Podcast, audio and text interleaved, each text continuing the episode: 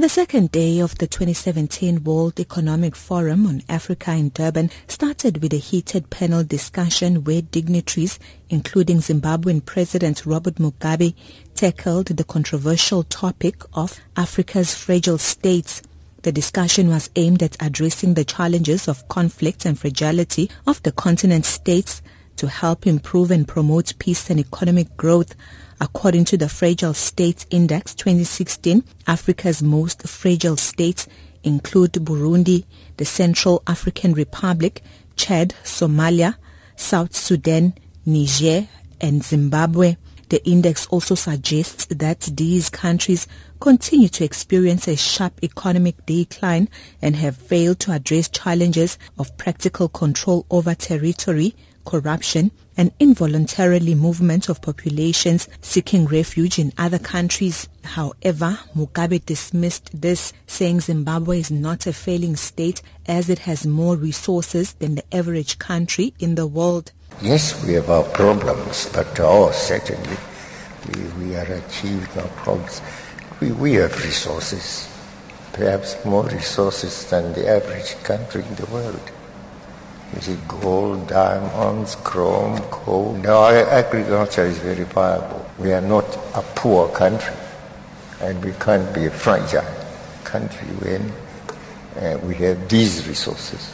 He acknowledged that Zimbabwe's economy was not growing as fast as expected and needed in order to address the youth issues. Our economies are still developing and we are not able to grow them at a speed which can absorb the employment of the youths and the population of both girls and boys is rising.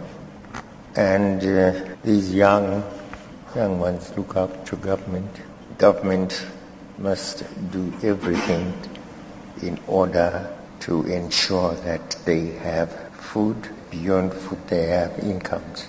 Executive Director for the African Youth Initiative Network in Uganda, Victor Ochen says the problem in Africa is that young people are not given enough opportunities to contribute to the continent's economic growth.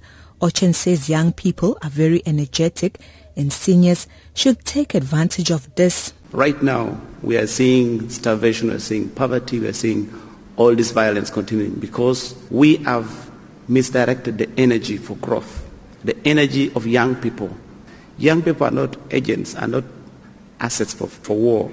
They are tools for peace. Meanwhile, Zambian President Edgar Lungu has told the session that Africa will never achieve stable economic growth until it starts trading with itself. Lungu, who unpacked ways of fast-tracking economic unification on the continent, says Africa has the lowest level of inter-regional trade globally at just 18 percent Zambia, also a member of both SADC and COMESA, has voiced its interest in being a free trading country. Lungu says African heads of states need to stop competing with one another and rather unite to uplift each other.